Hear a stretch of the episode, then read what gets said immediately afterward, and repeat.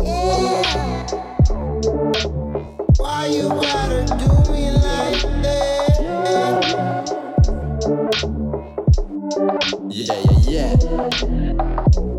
live in London. I'm London based. I'm a long term anti racist campaigner, um, a sometime writer, and for my day job, I'm a criminal barrister.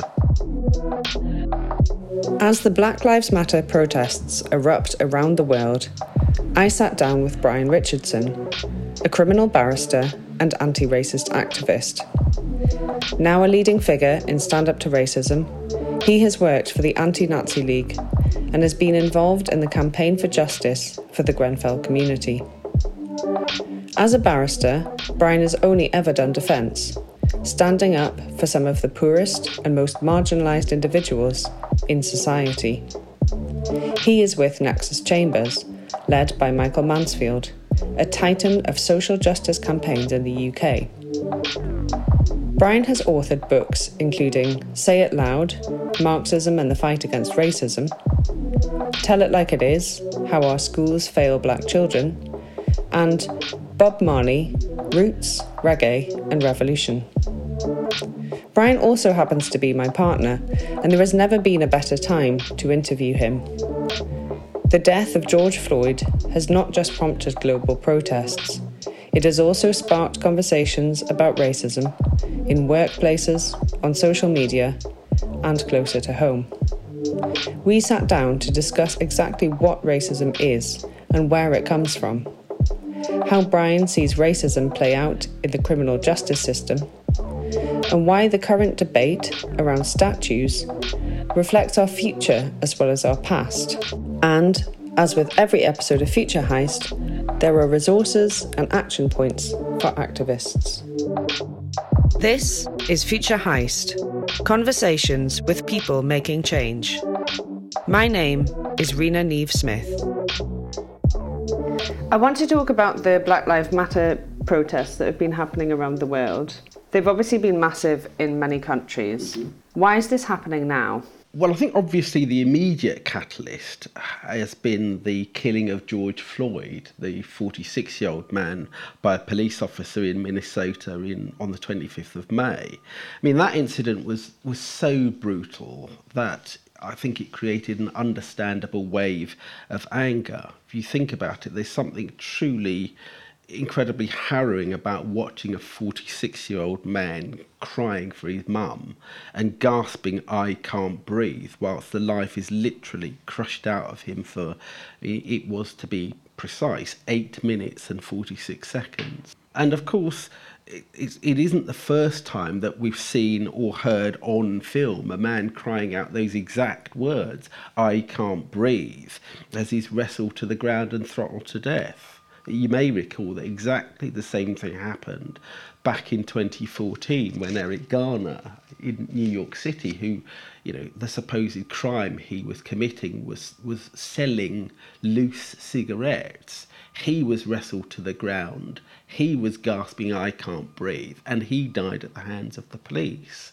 Um, in fact, there's, there's a very brilliant piece of music by Terence Blanchard, who's the composer who's Grammy Award winning composer who usually writes the score for Spike Lee films. That was written in 2015 that commemorates that particular incident. So um, I think that's the immediate catalyst, but in a sense, it's a it's a lightning rod for a wider fury and anger, particularly I think about police brutality, because you know probably that phrase "I can't breathe" will have been said dozens, perhaps hundreds of times, because these incidents do happen all the time. Over 1,100 people die at the hands of the police. A disproportionate number of whom are black men and boys every single year.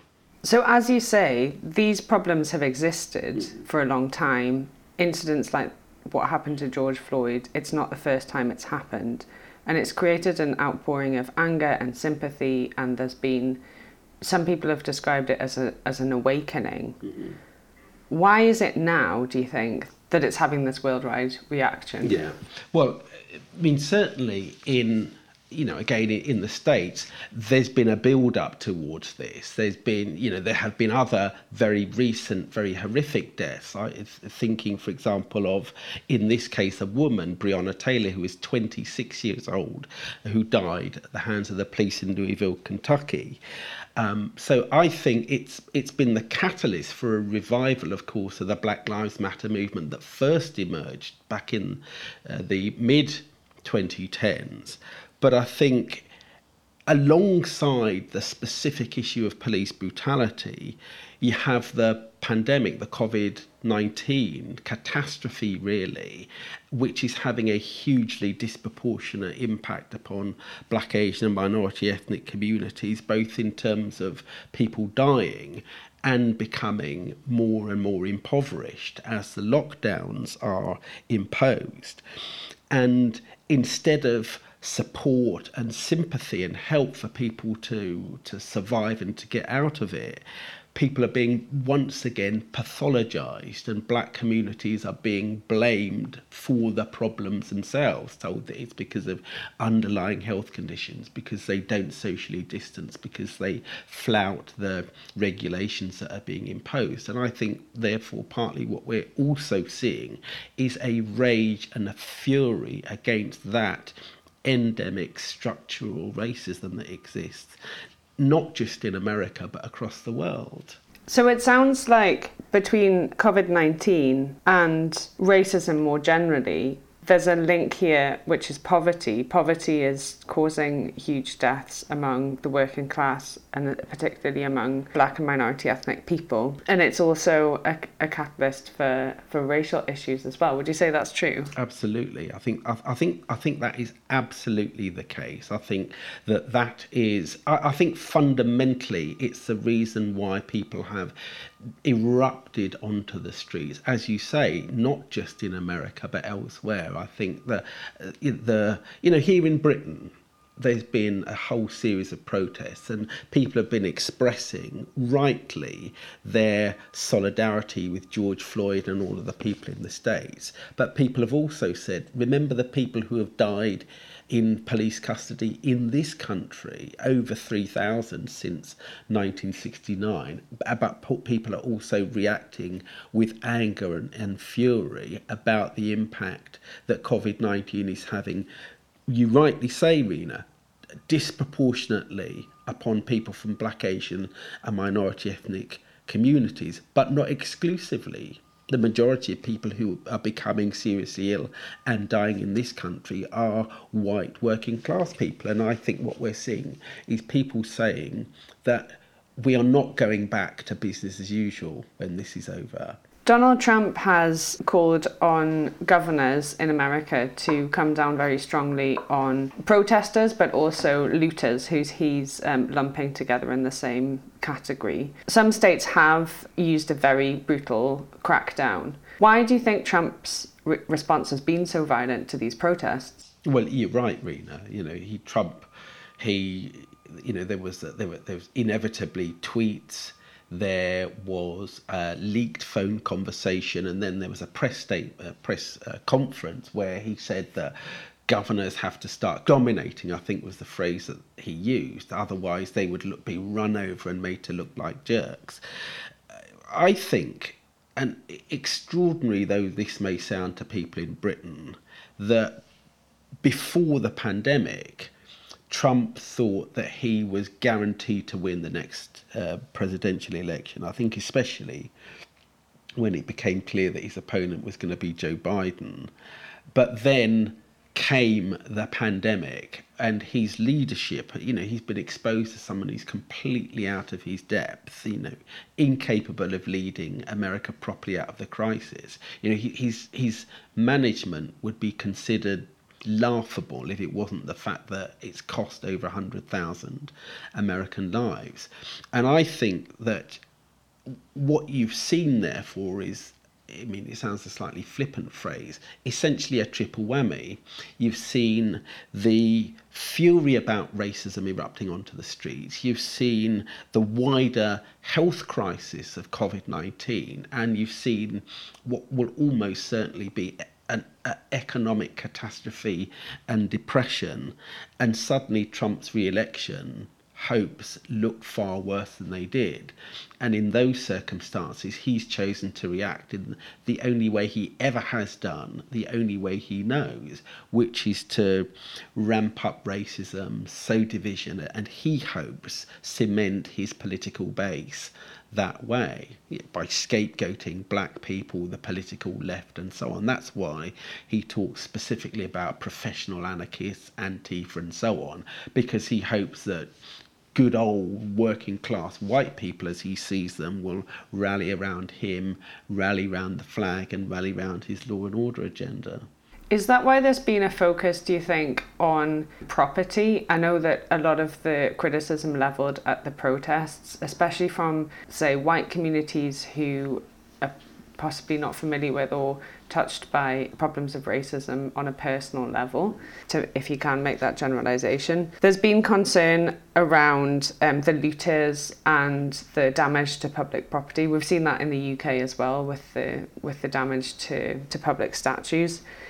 Do you think that that focus on public property rather than the violence that's happened against people from the police, do you think that's in order to sow division between people? Well, I think you're absolutely right. And it's worth remembering, Rena, that the I mean the current wave of protests is being compared to those that erupted in 1968 in the aftermath of the assassination of Dr. Martin Luther King, and it's worth remembering as well that at that time there were huge uprisings around uh, the Vietnam War. Um, massive protests on the street around that, as well as, of course, the, the birth of things like the um, gay rights movement, fights for women's liberation, and so on. And it's worth remembering that the, the incumbent president then was a Democrat, Lyndon Baines Johnson. His opponent, Richard Nixon, adopted and adapted what became known as the Southern Strategy, which was specifically aimed at grabbing what had previously been Democratic voters and winning them over for the Republicans. And so and this is you know the similarity with this whole thing about you know protecting property in the American way of life. He specifically Nixon attacked hippies who were supposedly privileged layabouts, smoking dope, hanging out at festivals, enjoying free love, and so on.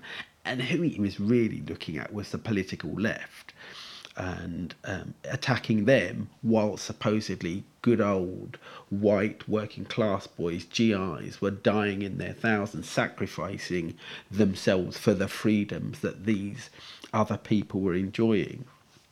Um, and so that was the strategy that Nixon adopted, and it succeeded for him.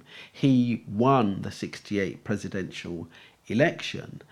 Trump is gambling that a similar approach will work for him, and that's why you know there is this specific naming and labeling of professional anarchists and Antifa. You know that he he is pointing at the people who are uh, organised, who are demonstrating, white people showing solidarity with their black sisters and brothers, pointing those people out as being completely anathema to the American way of life.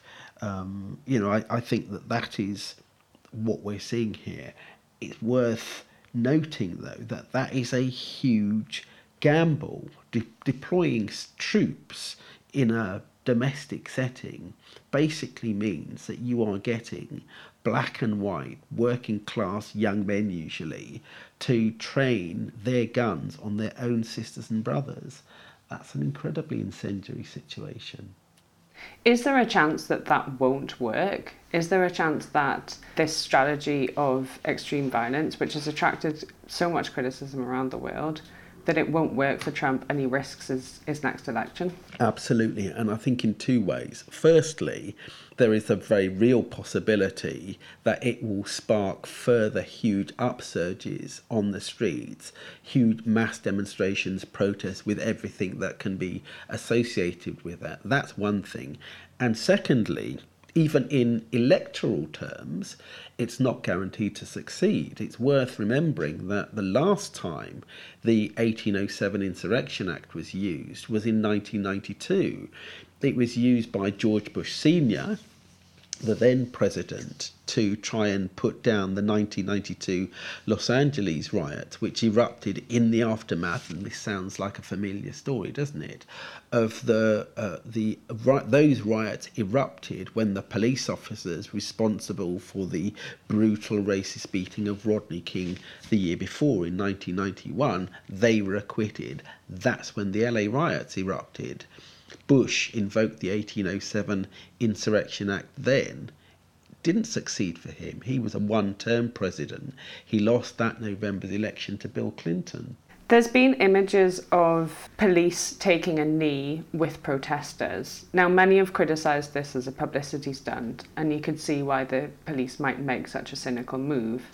However, is there a chance that police officers might feel the stirrings of solidarity as they take the knee with protesters about this issue? I think undoubtedly the uh, the killing of George Floyd was was so brutal that you know inevitably some police officers will think that's disgusting i don't want to be associated with that and of course and i know this from my own professional experience here if you like that there are people who join the police thinking that they're serving their community that they're doing good that they really are there to protect old people, to protect um, the vulnerable, as well as, of course, protecting property.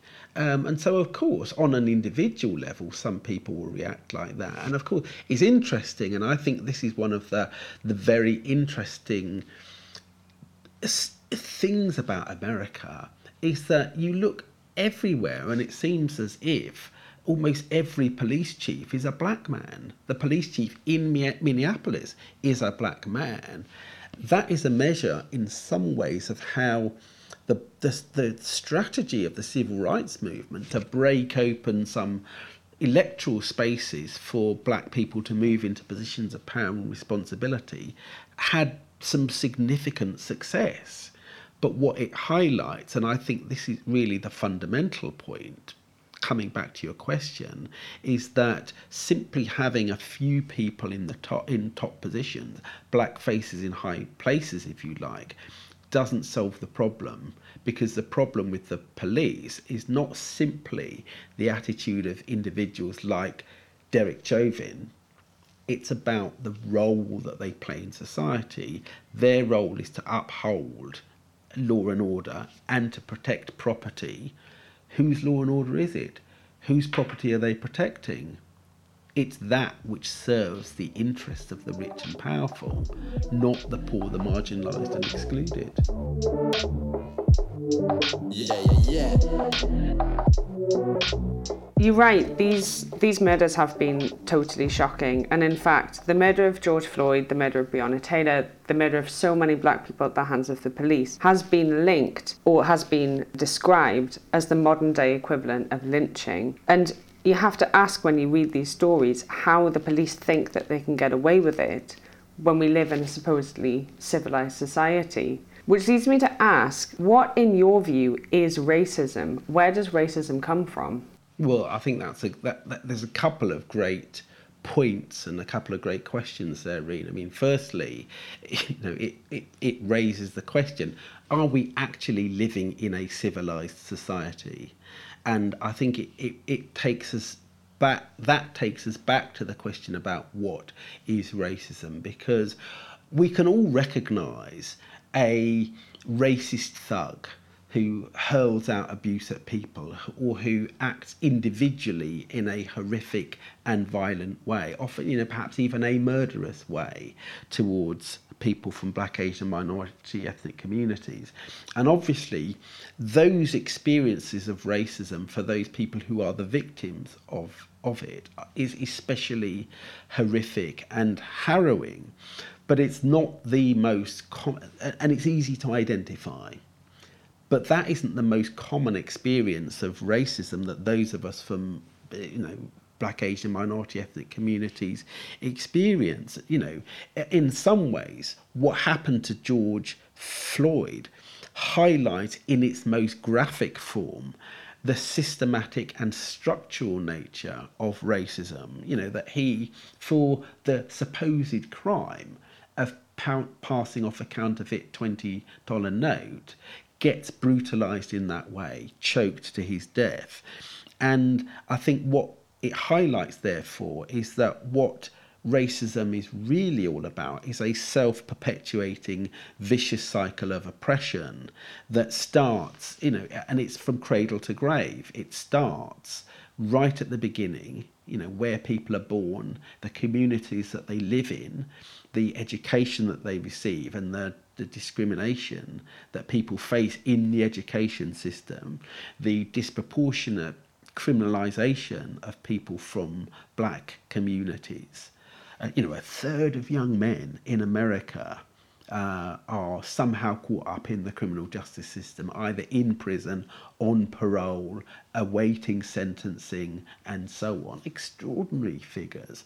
Uh, you know, the, the worst levels of employment, the lack of promotion, and so on. That is the the structural, systematic, institutional racism that is, is really at the heart of the system.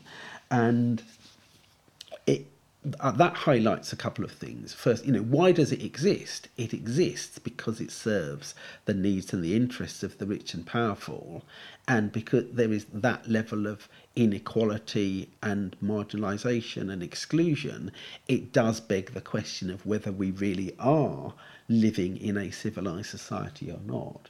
I would argue that we're not.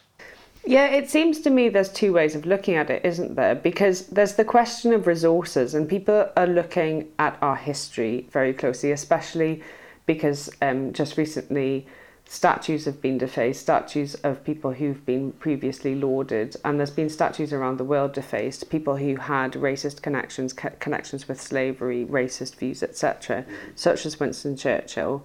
And so, historically, if we look at who is rich and powerful, there's a history of shoring up of resources. I think about this when I walk around the really beautiful grand streets of West London and you see all those resources that were that were taken to make Britain a rich country. It was literally a system of looting. Imperialism is a system of looting where people went around the world and stole not just resources and not just uh, materials like gold, like diamonds, like cotton, but also people were were stolen as well and the and the system of slavery was literally you know an empire was created on the backs of people who were horrifically stolen from their land um, and treated in, in just extraordinarily abusive ways. And so you can see racism in terms of white people's place in the world as being in positions of power, shall we say. But then there's another way of looking at racism, isn't there, where ongoing, people are divided by racism and people are, as you say, held in place. I mean, I was learning recently about the way that slaveholders in the British Empire used to divide slave groups by the colour of their skin, literally between light and dark, and then give them different privileges. And this system of d- rule, and you can see it, I mean, you can see it happen in other colonies as well. In Ireland, there was divisions between Catholics and Protestants, and it was a way to, as I understand it, divide populations and make sure that those people wouldn't have solidarity between themselves and rise up against their oppressor. Would you say that's would you say that's a fair understanding? You're right, Rena. And what what you've just highlighted there really is the the changing nature of racism. Racism had its origins in slavery um, slavery was the the means by which capitalism really emerged as the the new and dominant um, economic system, and it was built upon slavery. It's not that you know prejudice towards outsiders and so on. It's not to say that it didn't exist before. It's not to say that pre capitalist societies were wonderful, equal, egalitarian societies. Of course they weren't.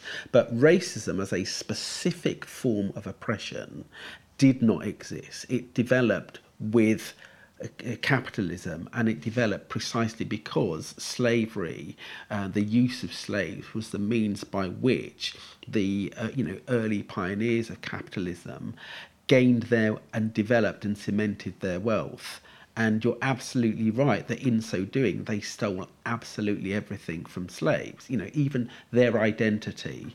My surname is Richardson. Where does that come from?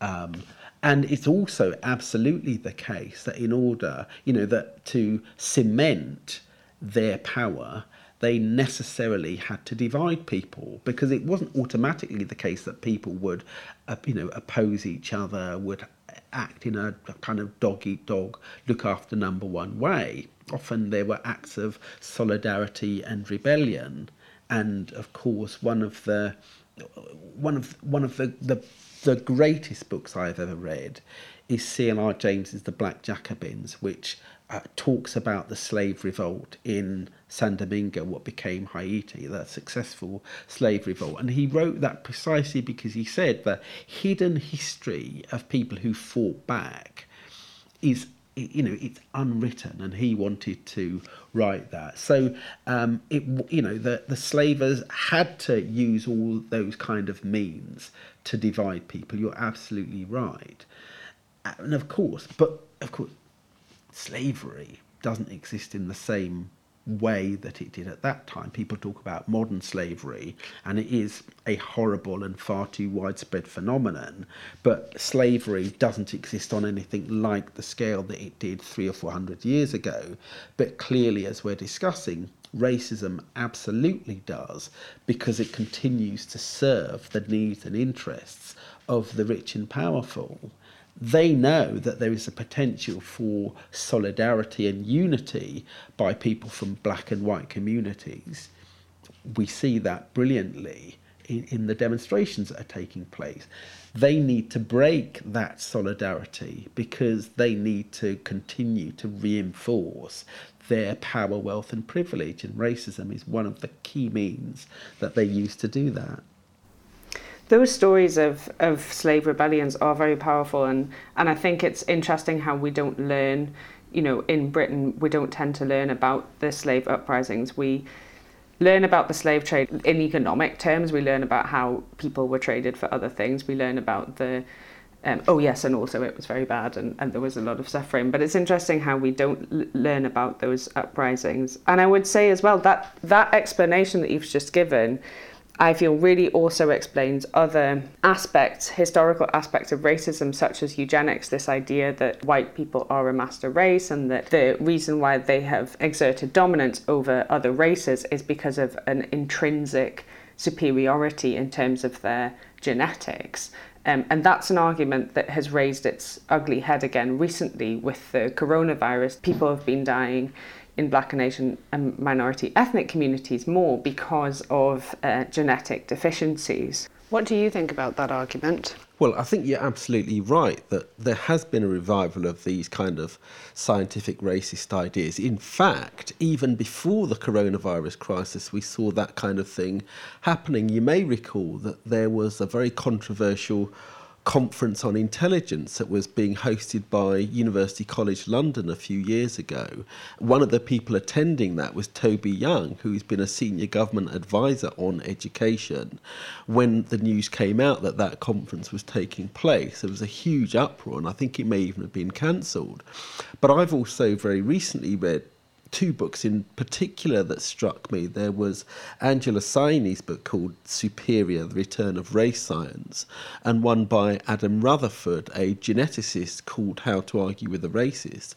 And the very reason why they produced those books was precisely because they could see that there were people who were trying to revive these kind of ideas. Of course, they're not so crude as to say that, that, that white people are superior, but they argue that there are clearly differences and differences which, you know, behind a you know uh, their, their hand, they're indicating are show show the superiority of white people and ultimately why people shouldn't mix, why there should be this hierarchy. And those are ideas that really were founding principles of the British Empire, and it's those kind of arguments that it's been exposed that Winston Churchill held about the, the superiority of, of white people. A lot of people are engaging with ideas around racism and anti racism for the first time because of the death of George Floyd and the outrage that it's caused. And I've seen a lot of discussions around the idea of white privilege. That's to say, the idea that as a white person, I have a privileged position in the world, and this comes with a blindness to the experience of racism. So, in order to rid the world of racism, we as white people must make ourselves aware of our privilege and make room for people who are not white. And I can certainly see how there's some elements of truth in this. Certainly, I haven't experienced the kind of racism that you, your family, other black people would have experienced. What do you think about the arguments around white privilege? And are there limitations to it? Well, I think you're absolutely right again that there has been a, a widespread discussion about it in the, the aftermath of the, the uprisings. And I think actually that the starting point is a positive one because it's one that stems from a determination to identify, to call out, and to challenge racism. And if you think about it, there's, there's, a, there's a common sense notion to it because as you say as a white person you don't experience racism. And so therefore i think it's it's a natural reaction to think oh well if i don't experience racism somehow i must be a beneficiary. And therefore i must do something to shake off the privilege that i have as someone who doesn't suffer racism. And i think that it has led to some very positive and practical things that people have done. So, on the protest, for example, I've seen some white people both saying and actually doing this in practice. Well, I'm less likely to get grabbed, attacked, and brutalized by the police, so I should put myself on the front line. I should stand ahead of the, the black, Asian, minority ethnic people who are more at risk than me. That is an understandable and a, and a sympathetic notion and and the practical effect of it has been to bring people out onto the streets together. That's fantastic. So you know i think the starting point of it is a good one. But i, I think if you think about it more deeply it's a great place to start. But I don't think it's a great place to finish because, and in, in a way, it goes back to the earlier discussion that we had. And I'm, perhaps I'm caricaturing it and putting it slightly too crudely, but I think that it ultimately focuses narrowly on the notion that it's individuals are the problem and that individuals have to change their attitudes and behavior. And of course, it's right that people do need to think about and, if necessary, change their attitudes and behavior. It's important in that sense, but it doesn't get to the heart of the of the matter, which, as I've suggested, is that racism doesn't stem from individuals, but from those at the top of society, those who exercise power, control, and influence over everybody else. And I think that in turn exposes a wider problem, which is that uh, ultimately, I think what you end up with with the white privilege argument is the notion that white people have to give up something that they supposedly benefit from that black people don't have. And, and of course, yes, it's true that if you're white, you're less likely to be excluded from school, more likely to go to the more prestigious universities, more likely to get that job, more likely to get a promotion um, less likely to be criminalised. But in a, that's hardly a privilege. That's in some ways it's just the way that society, you know, society functions. That things are distributed. But I think if you look at on a more specific level, you can see how that argument falls down. Let's consider the current pandemic, COVID 19. And yes, of course, we know that hugely disproportionate numbers of people from black, Asian, and minority ethnic communities, not just in Britain, in America as well, are becoming critically ill and dying. Astonishing figures. Over uh, 100, the first 100 doctors, I think, were black or Asian. That's an incredible figure. But even with that massive disproportionality, here in Britain, the overwhelming majority of people, don't know what the percentage is 70, 75, 80%. The majority who will be becoming critically ill and dying will be white. that's not a privilege. It's not a privilege for them to be suffering as well. And so I think a, a, a, too narrow focus, not that it can't play some role in bringing people to a realization of the role that they need to play in the fight against racism, but too narrow a focus on the idea of white privilege, I think ultimately hamstrings the struggle because it doesn't it, doesn't challenge and doesn't attack the people who really benefit the people at the top.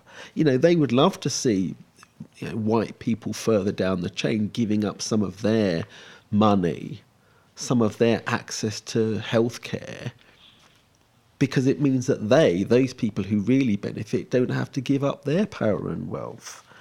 I think that's a really powerful argument that as as well as considering how we can how the role that we play in society having a macro view rather than a micro view of the social system and seeing the way that the haves benefit massively from the have-nots as a whole whatever background they come from.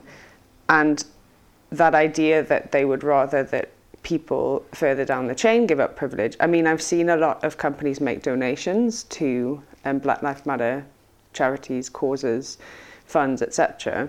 But I've seen other companies asking their followers and asking uh, other people to make donations, and I think that that's slightly a limited response because you're asking ordinary people to, to put their hand in their pocket. I've been on all to date. There's been three huge demonstrations in London and a whole series you know, right around the country of, of smaller, more socially distanced demonstrations. And I have been hugely inspired and encouraged by the breadth and diversity of and the solidarity on display on those demonstrations. And that for me is the most important thing. And you know if the, the question about white privilege is part of the debate and the discussion that people are having on those demonstrations and in the platforms that have been uh, sparked by those protests. And i think oh, it, it's a good thing. Ultimately i think we want to develop it into you know, not just a moment, but a movement and a movement that involves everybody who wants to be involved. I agree that this is not an issue that um, where white people are shut out from. I think that it, there's parallels here with the women's liberation movement, in that a lot of the time, even among the left, women feminist issues are seen as something which women you know, you go to these meetings, they're overwhelmingly women, and they're discussing, and you have all kinds of um, very complex and very interesting and nuanced arguments around what can be done. But what's really missing from that room is the men, and I often think that in order for equality to, to be achieved, there is a role that, of course, men can play. And you look at the statistics around not just domestic violence, but things like housework and things like that. Uh, yeah, I definitely agree that it, that it's been really inspiring to see the variety and the diversity of people supporting this movement. Yeah, and just, I mean, if I can just comment on that, actually, Rena, because. Um, you know, like some of the first things I got involved in and that made me politically conscious were obviously anti-racist struggles. But I remember as well when I was at university, there was a huge campaign around, I think it was called the Alton Bill. Um, a Liberal MP introduced a bill to to restrict abortion rights, and there was big debates on the campus I was on about you know you know whether men could be involved and so on, and of course it's an issue for all working class people. I think of course, you know, with women who have babies, and so women should have the right to determine what they do with their own bodies. But you know, women, you know, live in families with partners of all different sexualities and, and genders and so on, and it is an issue for all of us. Absolutely. Yeah, yeah, yeah. I want to ask then, thinking about the systematic nature of racism, um, the institutional nature of racism, you're a criminal barrister. Have you seen evidence of institutional racism in the criminal justice system? Well, absolutely. And in fact, I think it's an issue not just for the criminal justice system, it's an issue for the, the justice system as a whole, and it's also an issue for the legal profession as a whole. And let me just give, give you a couple of examples. Certainly, within the criminal justice system, there is overwhelming evidence that black, Asian, minority ethnic people are discriminated against. A couple of years ago, I think it was 2017, David Lammy, who at that time was he had been a minister in the previous Labour administration, but was now a backbench, backbench MP. And he was actually asked by David Cameron, because he's an MP in Tottenham, he's a black MP, he was asked to do a study into the criminal justice system. And his report, it's called the Lammy Report, identified overwhelming discrimination. So, for example, you're much more likely to be charged, you're much more with what's called indictable, the more serious offences. You're, um, interestingly, actually, I think the study showed that you are less likely to be convicted of those indictable offences. And I think what that highlighted was the fact that the people who had been arrested and charged had been wrongly arrested and charged in the first place, which is a, a measure of the discrimination that happens even before people get to court. But if you are convicted, you're much more likely to be sent to prison and sent to prison for longer. That's a measure of how things operate in the criminal justice system. And Lammy's report didn't even focus on stops and searches. He wasn't asked to consider the question of stops and searches, but that has historically been one of the biggest bones of contentions that people in black Asian and minority ethnic communities have had about the way we're treated. In fact, it was Sir William Macpherson himself admitted that when he wrote the 1999 Stephen Lawrence Inquiry report, the primary reason why he was forced to acknowledge the existence of institutional racism was because of the contributions that people had made constantly at that inquiry about particularly stops and searches and the huge disproportionality that there is. Just on the question of the legal profession and and that discrimination I think happens in all areas the family courts and so on I'm not an expert in those, but when I speak to colleagues about it, they say exactly the same thing. The legal profession as a whole, I think it's, it's quite interesting because if you look at criminal law firms, so solicitors, or indeed you look at the criminal bar, you see quite a lot of people who are from black, Asian, minority ethnic backgrounds. And that, I think, is in a way, it's a consequence of struggles that we fought in the past for representation, for access to universities, and so on. However, the further up the chain you look at the people who are senior barristers, Queen's Counsel, you look at the benches and look who the judges are, the senior judges, um, or indeed if you look at other areas of law, the more prestigious areas, the more profitable, well paying areas. And you see it's much more white, and of course, it's much more male as well. Have you seen evidence of your clients suffering from discrimination as a result of, well, first of all, the, that discrimination that David Lammy did a report on, or from the, the lack of representation of black people in the in the legal profession?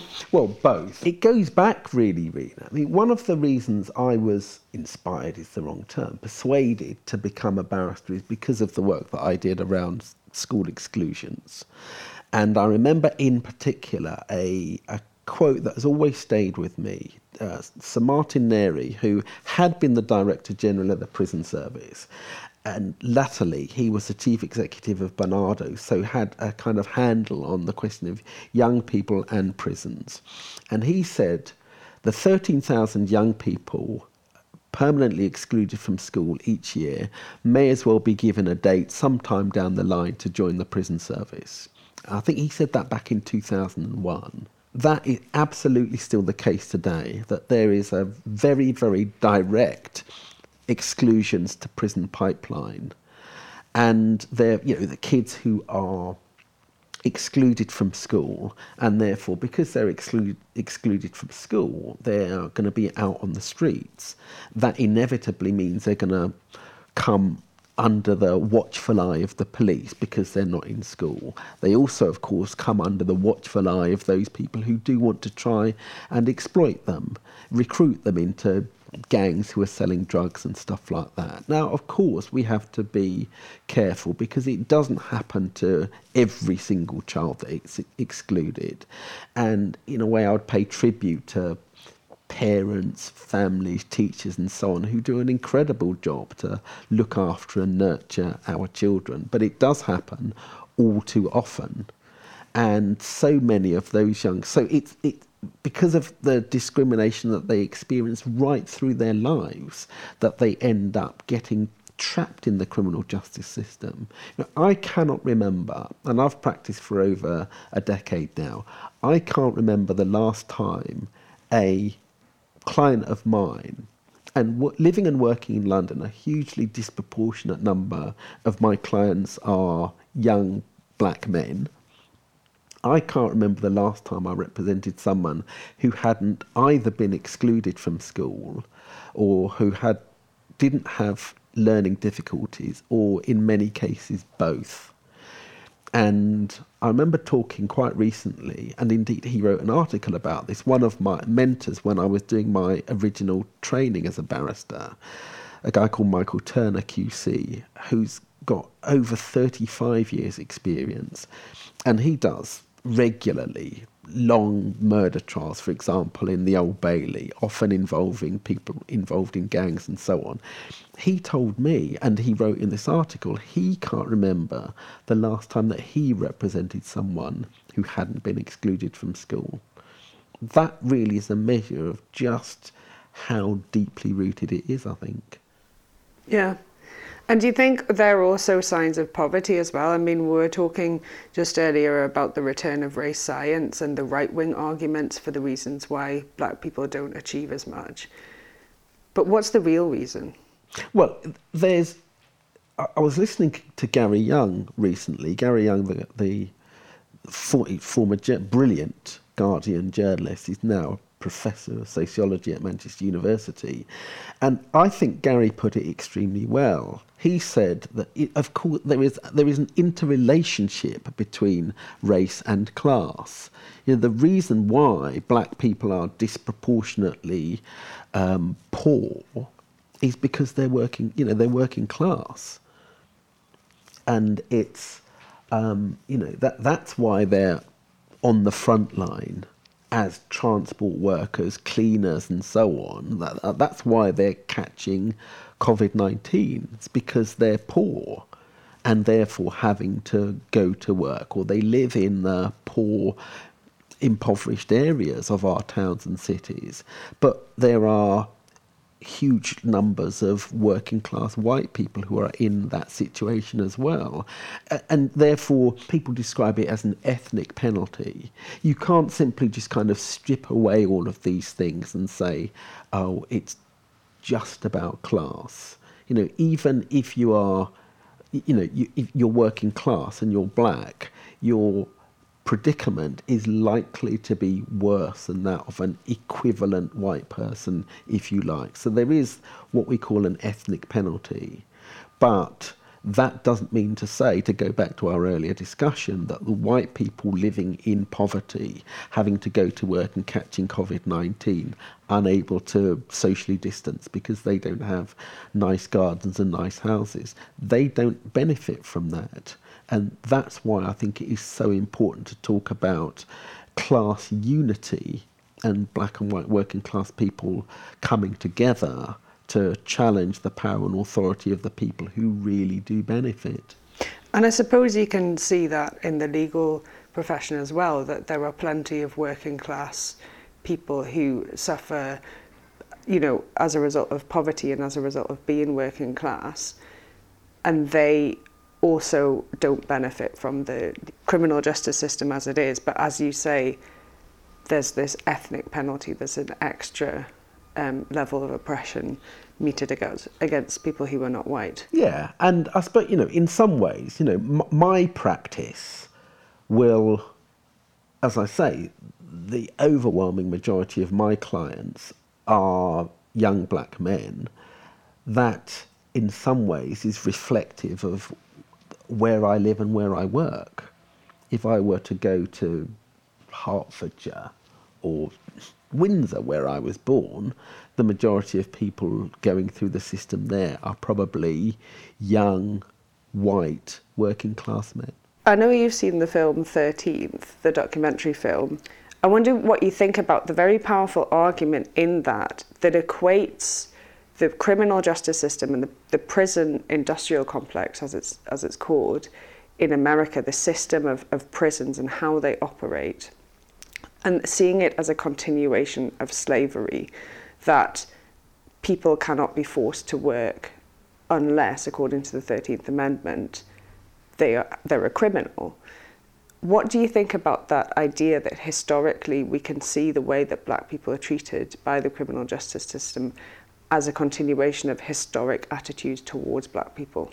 That's a great question, and that is, as you say, Rena, that is an absolutely brilliant film. Which, if people haven't seen Ava DuVernay's film 13th, I would strongly recommend. It's on Netflix, and recently, following on from that, she's made a, a brilliant. Uh, it's a dramatization of a the story of a, a group of young youths actually who were wrongly convicted of a horrible rape that took place in Central Park, and she's told their story. I think it's. I, I think you're right to say that it's part of a continuing story. It's a changing story, of course, because as we, we've discussed, slavery in the way in which it existed when America first became a huge economic power doesn't exist in the same way, but there is there has been that continuation of a belief by those in power and authority that black lives are cheap, that they're expendable, and they can be used, abused, and disposed of. And that's exactly what you see with 13th, with huge numbers of, again, primarily black men being incarcerated, and it being felt, well, why don't we make some use of these people? Let's exploit them. And that's exactly what you see happening, and it is an absolute disgrace. Yeah, yeah, yeah.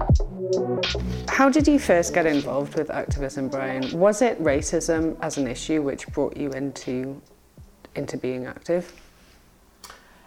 It was really, in terms of being active, the the mid 1980s was a, a, pretty tumultuous time in, in British history. So you may be aware, for example, that in the, the mid 1980s, from 84 85, there was a, a year long miners' strike, which created um, massive divisions in society.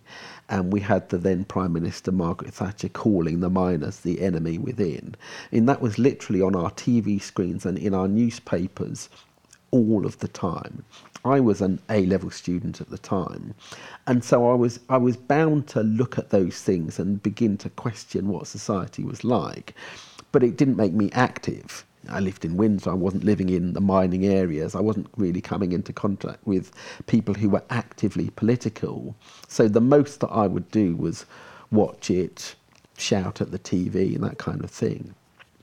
Then I went up to Manchester in 1986, and Manchester for quite a period of time had been regarded as one of the more active university campuses in terms of student politics. Now, that wasn't the reason I went there at all, but I couldn't help but be influenced by that, um, seeing people involved in activity. And so then, specifically, there was an incident in 1988 where two horrific murders had, of sex workers had occurred in Whitworth Park, which is right near to the main university campus and right near to where I lived.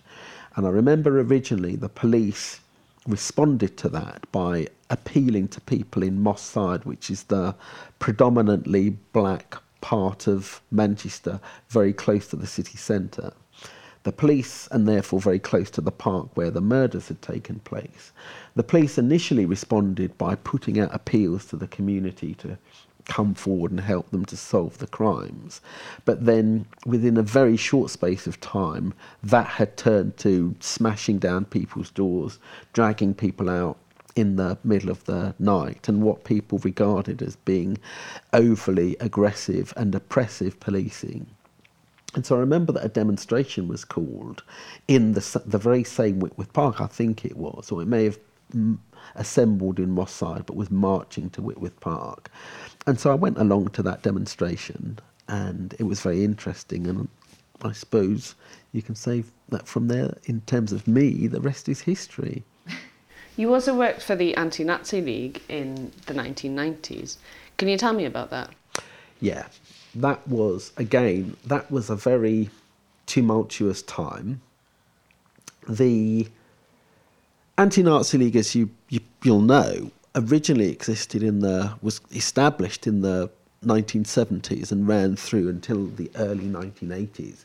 And at that time, the Anti Nazi League and its kind of sister organisation, the, the cultural movement Rock Against Racism, were challenging the rise of the National Front, a very serious rise. They were beating the Liberal Party into fourth place in local and national elections. They seriously thought that they were going to make a major breakthrough on the national political stage, and they were beaten back by anti racist organisations and campaigns, including at the heart of them the Anti Nazi League. By the early 1990s, it was clear that the successor organisation to the National Front, the British National Party, were beginning to make serious inroads on local estates. They'd spent a couple of years with the strategy of building up their influence by getting involved in community campaigns. And that culminated in them winning a council seat in Tower Hamlets in East London the, in September 1993. And that was just a few months after the murder of Stephen Lawrence in southeast London, and Stephen's death wasn't the first, or sadly the last, in that part of southeast London. So it was clear that you had a significant increase in racist violence alongside. Uh, uh, which was fermented by the, the BNP. They had an active presence. They had what they claimed was a bookshop in, in reality, it was their political headquarters in Welling in southeast London, the area where many of these attacks and some of the murders had taken place. So you had both a significant increase in racist violence and an electoral strategy that seemed to be working for them. So it was in those circumstances that the Anti Nazi League was re established. And I was uh, an active uh, anti-racist campaign, campaigner. I was known to people in Manchester and Leeds, where I spent some time, and so I was asked to come and help work at the Anti-Nazi League. That's very interesting. What other uh, major campaigns have you been involved in, or which campaigns have you been involved in in a major way? Well, we had at that time, you know, um, we had massive campaigns.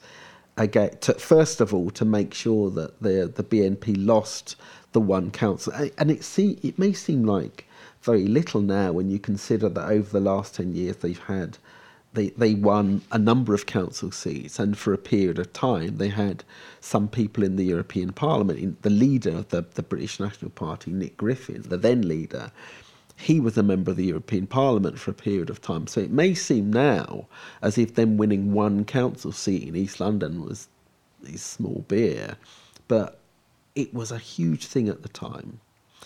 And it was a massive campaign to challenge and oppose them, and it was a successful campaign. And amongst the other things that we organised, we revived the idea of the huge carnivals that took place in the 1970s. And the carnivals were fantastically important because music has always been one of the things that brings young people together music obviously in itself is something which fuses different styles, different traditions, different cultures, and so has always been fantastically important.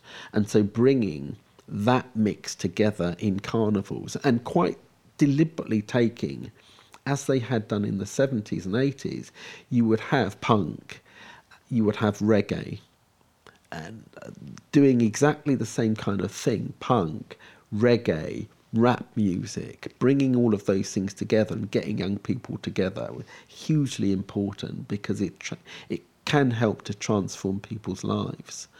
And so we did a lot of that kind of work in the 90s. That was hugely important. Sadly, as we're discussing, racism clearly hasn't gone away and in some ways has revived massively over the last few years. So it's been necessary to recreate. You can't just recreate the wheel, create new organisations. And so currently I'm involved, for example, in Stand Up to Racism. Some of the work that we're doing to challenge um, fascist organisations for one thing, but also institutional racism and to support things like Black Lives Matter, campaign against Islamophobia, anti Semitism, and a whole range of ways in which racism manifests itself. We'll come back to stand up to racism in a second. I want to ask, first of all, when you became a barrister, was that a continuation of your activism or was it a break from it? It was. It was very much a continuation. Uh, I mean, interestingly, Rena, I'd always. I think when I first went to university, I had toyed with the idea of studying law then, but ultimately, I think really I just wanted to have a good time. So I felt I could I could get onto a history course, um, and I learned from doing that course but I, I, you know, I just wanted to immerse myself in what was a hugely exciting city, which Manchester was.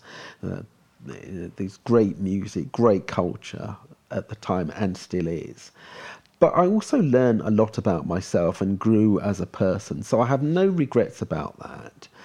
But I think over the decades, really, since then, I always had this kind of nagging thought in my mind about whether or not I could go to the bar and then what ultimately was the catalyst was having worked at Race on the Agenda and done work that followed on from the Stephen Lawrence inquiry, looking at institutional racism and some of the practical ways in which you could try and challenge it. I got to the stage where I f- thought the support for those kind of initiatives was running out and the, certainly the funding for those kind of initiatives was running out. And I had to think to myself, okay, what's your next step? What's the next thing that you can do? And it was at that stage that I thought, why don't I, you know, yeah, why not see if you can go to the bar and play in whatever small way I can some role in representing people who look like me and challenging some of the discrimination that they face. So I suppose that's really what's behind my journey to the bar. You said a moment ago that the rest is history. Of course, you studied history um, at university. Statues of Winston Churchill and Edward Colston in, in Bristol have been defaced or demolished recently on Black Lives Matter uh, protests. You've spoken about the need to be critical of statues in the past and, and the idea of decolonising statues, certainly ones which celebrate the history of racism. Some would say that statues are inanimate objects and they question how much impact a statue really can have. And I suppose, as well, coming at it from a legal perspective, as a lawyer, there's arguments around the criminal damage to public property as well. Why should we, in your opinion, consider the campaign to remove statues with a racist history? Well, you look at what's happened since those incidents occurred, and it is clear that the people who were involved in pulling down the statue of Edward Colston in Bristol or defacing the Churchill statue in Parliament Square in London, they have provoked a real debate about the role that people who were slaveholders, about the role of people who were colonists, uh, about the, the the actual attitude of people like Churchill. They have provoked that debate. The fact that, for example, Sadiq Khan has been saying that in London, the city that he's the mayor of, that he now wants to have a debate and a discussion about whether it's appropriate that these statues should remain. The fact that Robert Milligan was pulled down from his plinth in Canary Wharf, that has shown that the people who uh, have, have been involved in the statues must fall movement, the people who pull down those those those uh, statues, have got a, very real debate going. And I think the point is, of course, that why do we learn about history? Why is history taught? It's because people want to present a certain view of what happened in the past in order, of course, to influence what we do today and what we do in the future. And so I think it's entirely right that we should be discussing exactly what the role was of Winston Churchill or exactly what the role of Cecil Rhodes, whose statue stands high above Oriel College in Oxford. And there was an incredible demonstration in Oxford about that statue. Um, I think these are really important debates. You know, looking further afield, South Africa, and I've had the, the privilege of travelling to South Africa and spending some time with activists over there in the last couple of years. And, and a, a good friend of mine, Rehad Desai, has made a fantastic documentary film called Everything Must Fall that looked at the movement to decolonise education in South Africa. And amongst the things that they expose is the fact that, for example, Cape Town University is built on land that was bequeathed by Cecil Rhodes and the Rhodes Foundation. Where did his wealth come from in the first place?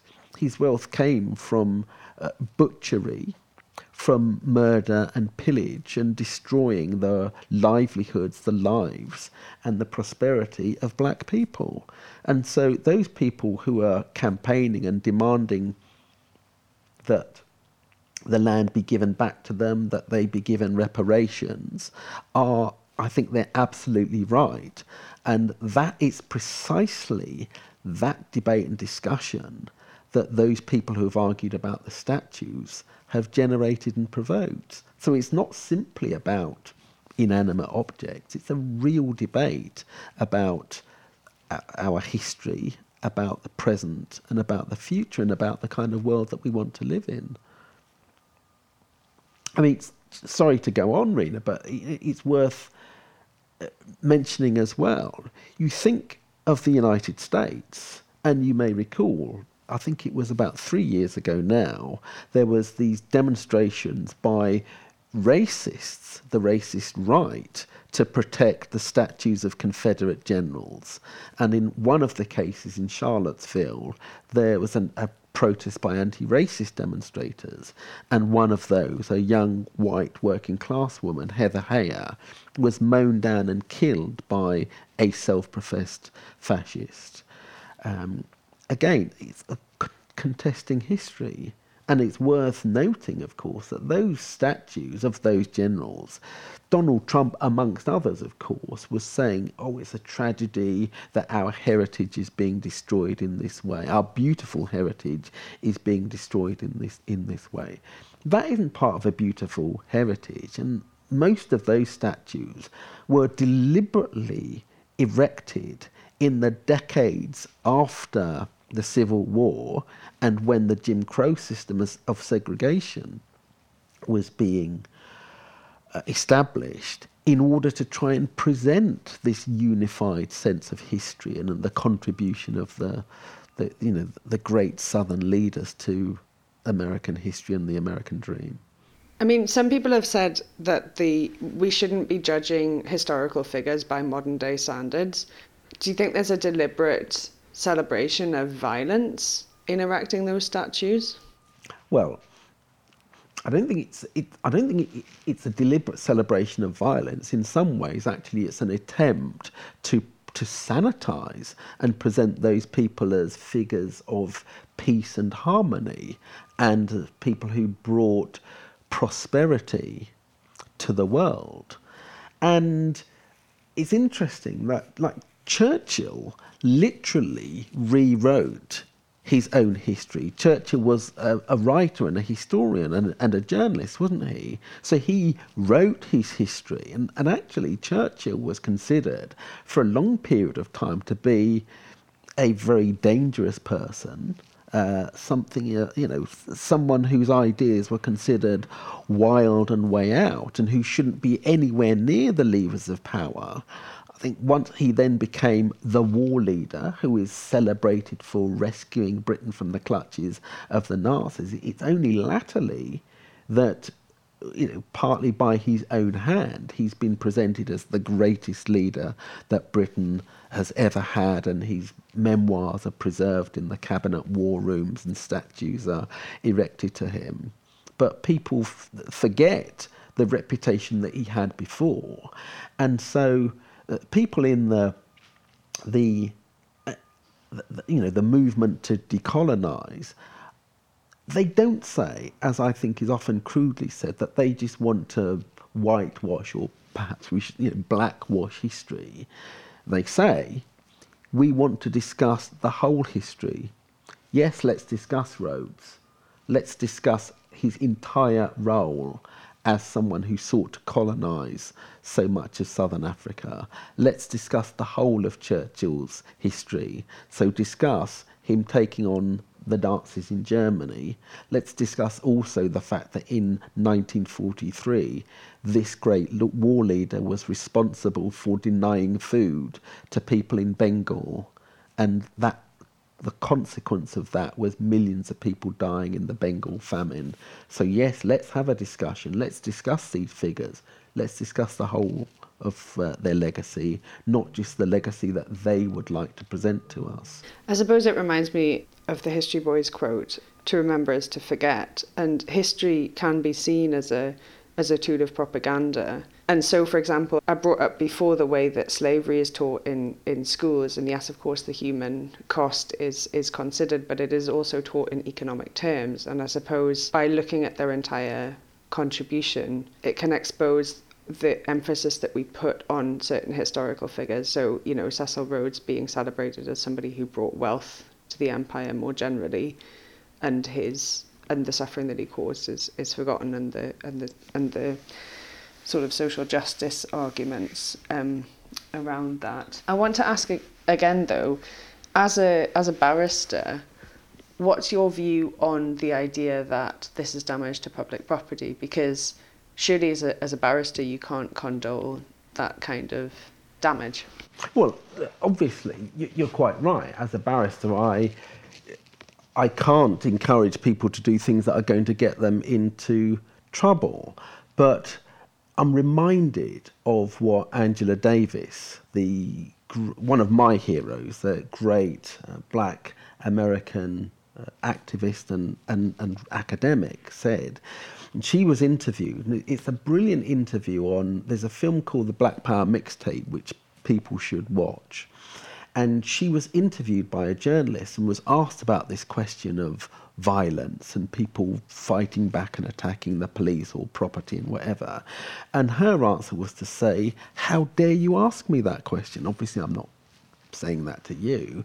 But what she then went on to say was, compare the everyday violence and oppression that people experience through poverty, through marginalisation, through uh, exclusion, through being brutalised by the police, by being denied opportunity and the suffering that they experience systematically on a day to day basis.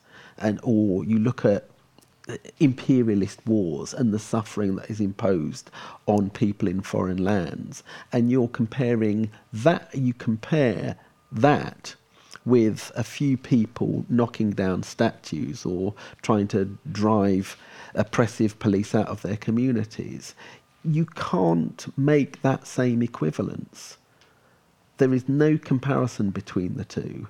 And that, I think, was an incredibly powerful thing for her to say. And I think that that's absolutely right that you know you cannot compare the violence of the oppressed with that of their oppressors. I think that's a really interesting point because we can think as well about the visual impact of media here.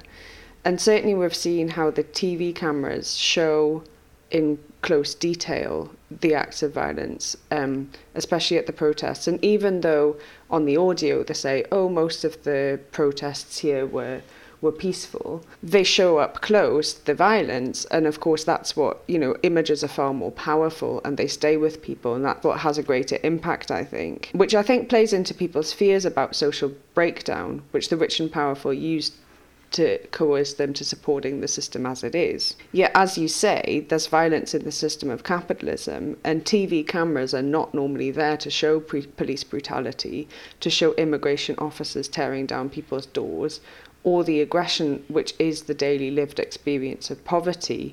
Having said that, of course, social media has had a role to play in in what's happened recently. You know, capturing on tape the murder of, or capturing on a camera phone, the murder of George Floyd, and that's helped shed light on what's traditionally not been broadcast on television. And it's got me thinking recently about the work of the rapper Lowkey, who's a British rapper with Iraqi heritage, and he asks, What is terrorism? and explores in one of his songs the idea of state terrorism. So the word terrorism is usually associated with individuals who carry out acts of violence against Western democracy. Yet terrorism means ruling by fear, ruling by terror, literally. It means subjugating people to violence to coerce them, and that is exactly the role of the police and the army in society. And as George Floyd was murdered, we have Trump adding anti fascist organisation Antifa to the terrorist list in the US. So you see in plain sight this contradiction between the state using terror to coerce people and also using the label of terrorism to devalue the arguments of their opponents. What do you think about that? Well, I think that's right. No, I, I, I couldn't put it any more succinctly or eloquently than you have, and as I think Lowkey quite rightly, quite rightly says. And again, it's it comes back to this thing about you know some sort of moral equivalence, doesn't it? And you know, it's interesting, isn't it, that a couple of observations. I think it's absolutely right that because of the advent of, if you like, citizens journalism and ordinary people filming and presenting these things, I think that that, that has had an impact. And to some extent, it has, it has forced the mainstream media, if you like, to add those caveats. Oh, most of the protesting was very, very peaceful. And that's important.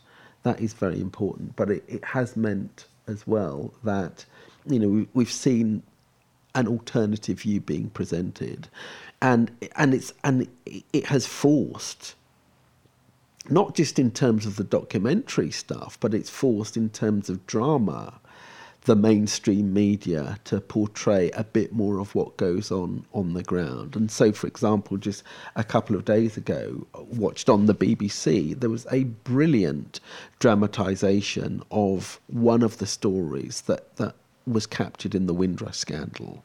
And of course, you know, what happened with the Windrush scandal, that atrocity was exposed by a combination of some journalists, including Patrick Vernon and, as it happens, the Guardian journalist Amelia Gentleman, who wrote an incredible series of articles and a book. But it was also, of course, as a result of community campaigning and an uproar of anger on the streets which of course culminated in the resignation of Amber Rudd, the Home Secretary, a, a, report being written, and the promise, not yet the delivery, of compensation to the Windrush generation. But of course, and just to go back as well, Rena, to you know when you talked about the, you know the protests, some of the things that are striking is you know they always home in on people taking trainers or I don't know iPhones or whatever. But I remember, for example, when Hurricane Katrina happened in America in I think it was 2005, what people were taking nappies, children's clothes. These are people who are incredibly poor, who have nothing. And that's the violence of the system which drives them into that level of desperation and they're just taking back some of what they should be entitled to in the first place. There's a sense of that, isn't there? Absolutely. And I'm thinking as well of the examples more close to home as well. For example, um, the 2011 riots, but also Grenfell and the horrible experience that that that whole community went through as a result of the building being sanitized for aesthetic purposes. Um, what do you think about that? Well, absolutely. You know, that is one of the most visible, vivid, and horrific examples of exactly how the system operates because you're quite right. You know, the people who lived there and who had complained about the conditions that they were living in for years and were not just ignored, perhaps even worse, they were considered troublemakers by the local authority and others. And then when the, the tower was engulfed in flames, precisely because, and on one of the richest pieces of real estate in the whole of England, this was uh, an eyesore for the posh rich people who lived there, and therefore it needed to be covered up in you know, something that made it even more flammable so that it didn't look quite so bad for them to look at. It, it, it is astonishing and an absolute disgrace. And it's a disgrace that the people who live in Grenfell, lived in Grenfell, have, haven't got justice. Absolutely. Yeah, yeah, yeah. I want to talk now about how people can get involved in activism, how they might be able to support you and what you do. If not personally, how can people support the campaigns that you're involved in? Well, Stand Up to Racism is one of the main campaigns that I'm involved in, and I think it is one of the fighting racism, as we can clearly see, is one of the most important things that people can do. Partly because racism is a is, is a scourge that we need to fight against and destroy. But I think fighting against racism also creates a kind of solidarity, which allows people to question, think about, and organise against all forms of oppression. You know, I'm not just fighting against racism, but ignoring sexism, homophobia, transphobia. We need to fight all of those things, and I think that you know, getting involved in something like Stand Up to Racism because it's about unity. We want all of those people involved. It could create the, the space in which you can have those kinds of, of discussions. So certainly I would encourage people to get involved in Stand Up to Racism and, and other uh, community, you know, and, and, groups like that. Um, and yeah, it, it, it's inspiring to see so many people doing that at the moment. What we want is when it stops trending on Twitter and so on, people to stay involved and to build upon these kind of positive things. And I suppose as well, more broadly, you see it in, for example, the the local action groups that have been set up around COVID nineteen. It's amazing to see the, the really creative solidarity that people have shown making masks and gowns, distributing food, checking on their neighbours. That's the kind of society that I want to see when you know, when we come out of lockdown. And so I think that the the message that we have to send out is that we are not going back to business as usual.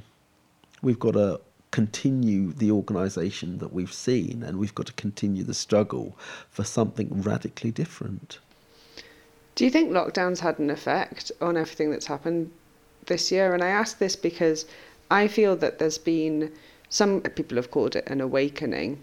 Um, other people are frustrated by the word awakening because, of course, it's been happening for a long time. But there's been an increased consciousness, shall we say, more generally about these issues. And there's also been an increased sense of community among people. I think that bo- both of those things have come out of the lockdown. They've come out of people, first of all, having more time to, to read and to research. Um, not everyone's been lucky. There's been a lot of people who, of course, haven't had more time. There's been a lot of people whose wages are now under pressure and whose uh, living standards are under pressure because of the pandemic. It's possibly sharpened their view of, of society as being unequal. Well, of, of course, we can't underestimate the negative and damaging impact that it's had on people in so many ways people's mental health.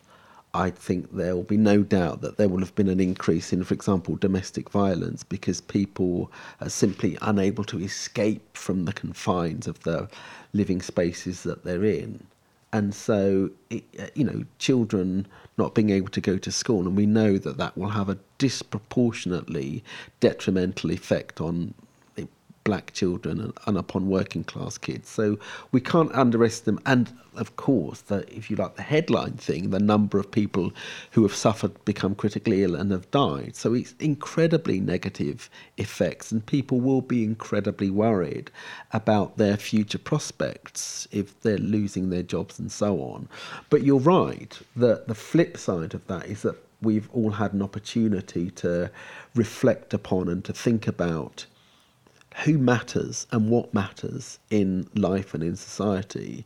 And so, for example, in the the series of weekly claps for carers that we had will have had an incredible effect in terms of cementing solidarity and people clear the fact that it, it, first people thought about the national health service and thought about who makes up the National Health Service, the biggest employer in the country, over a million staff, and a hugely disproportionate number of whom are nurses, doctors, support staff, and so on from all around the world, as has always been the case.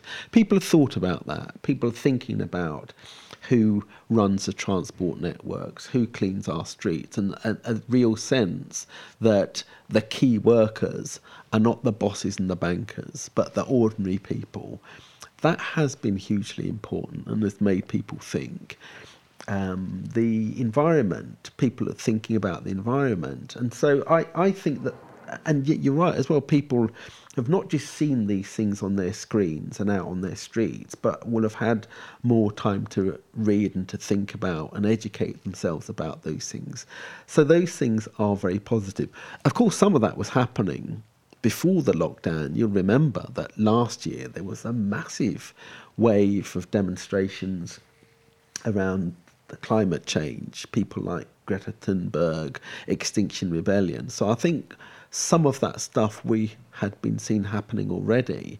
I think, I hope at least that there's been an acceleration of it during the period of, of pandemic. Many people are looking out for resources that they can use to educate themselves around the issues that we've discussed today. Do you have anything you can recommend, something people can watch or listen to to further explore the discussion? Well, the thing to watch is we've already mentioned it, I think, the Ava DuVernay documentary 13th. You should definitely watch. And if, if I'm right, and if you look up the film anyway, the, the other one will come up. I think it's called When They See Us, is the dramatisation about the what happened to the, the boys who were arrested in Central Park. Reading, I would always recommend the autobiography of Malcolm X. And it's an incredible story of how someone transformed himself. But having read that, Malcolm never got to read the autobiography. He, he narrated it to Alex Haley, but was assassinated before it actually came out. So he never read it, never had an opportunity to correct what he may have thought was wrong. So I would also highly recommend the book by Manning Marable called, I think it's called Malcolm X, A Life of Reinvention, which, with the benefit of 20, 30 years longer after Malcolm's death to reflect upon him, Manning Marable kind of updated the story. Definitely read that. Angela Davis, Women, Race and Class, is a fantastic book. And also for me, one of the great books is C.L.R. James's The Black Jacobins. So definitely read those and watch those things. I'm a great lover of music, and so there's loads of things to listen to. I think last week was apparently the 50th anniversary of when Marvin Gaye started to record his greatest album, What's Going On, which was a real examination of American society in the 60s and early 70s. So definitely that.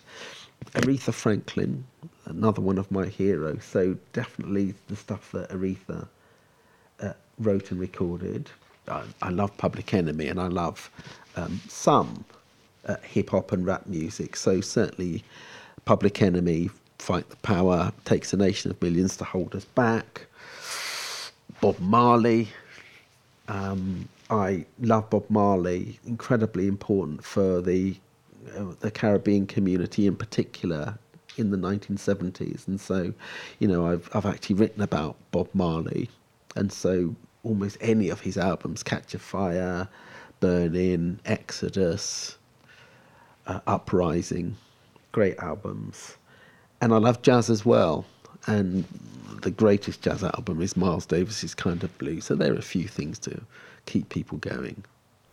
Thank you.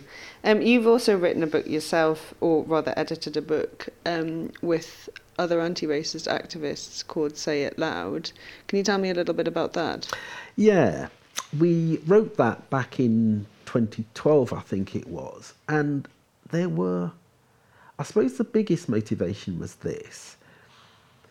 For those who are interested and were already engaged, there was often quite a lot that you could find and that you could read about black American history, about Martin Luther King, about Rosa Parks and the civil rights movement. And that is incredibly important stuff. We should read that history. I read that history and I'm always looking for new angles on that history. But we were conscious of the fact that there is a black British story to tell a story about pioneers in this country, people who were involved in the Chartist movement, for example, uh, people who were involved in the fight against slavery, who weren't just William Wilberforce, that there were people who pioneered bus boycotts in this country, a Bristol bus boycott in this country, people like Claudia Jones, who pioneered the the Notting Hill Carnival, Olive Morris, you know, fantastic young anti-racist activist about whom one of the council buildings here in Brixton is named. People like Jayaben Desai, who led the Asian women in the Grunwicks dispute, uh, a very important strike in the, the mid 1970s, and the struggles of the Anti Nazi League, Rock Against Racism, the Stephen Lawrence inquiry, and so on. And we wanted to tell that story to illuminate that history and make that history available to people here as well. So that, for example, when you have Black History Month celebrations, and that's something that is quite controversial these days, you're not just talking about uh, Martin and Rosa, but you're talking about Jayaben, about Claudia, about Stephen Lawrence. That was the real motivating factor behind that book. Yeah, it's a very good book, and I think it's a very good introduction to anyone who hasn't really read anything about racism in a while. And it also, of course, presents um, a Marxist analysis and brings in the, the issue of class and the issue of, of racial unity as well. Finally, this has been a privilege and a pleasure to sit down with you. I just want to ask if you have any final thoughts for anyone who's looking to get involved in anti racist campaigning. Well, it's been a pleasure to sit down and discuss this with you, and thanks for giving me the opportunity, Rena. Oh, and just one thing uh, I have to say. I, I was talking about music. You have to watch, if you haven't, and listen to Jimi Hendrix's performance of the Star Spangled Banner at Woodstock, which is absolutely amazing. I would say that, you know, people who are listening into this podcast are listening in because they're interested in people trying to make change. That's what your podcast is about. So they've already taken at least a first step of trying to get themselves informed. I would say, having taken those first steps, get involved and stay involved and be part of the change that you want to see. Thank you. I think that's a wonderful place to end. Thanks very much for your time. Thank you.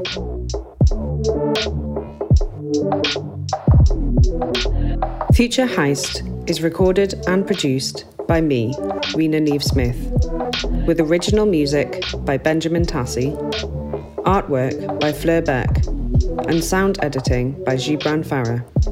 Ben Weaver Hinks is our podcast consultant, and Charlotte Watts, our social media editor. You can find original illustrations for Future Heist by Charlotte on social media. Follow us at future underscore heist on Instagram and Twitter, or Future Heist Podcast on Facebook and YouTube. You can find a transcript for this episode on renathejournalist.com forward slash podcast. Special thanks to Chloe Vasegi. And if you liked this episode, please subscribe and tell a friend.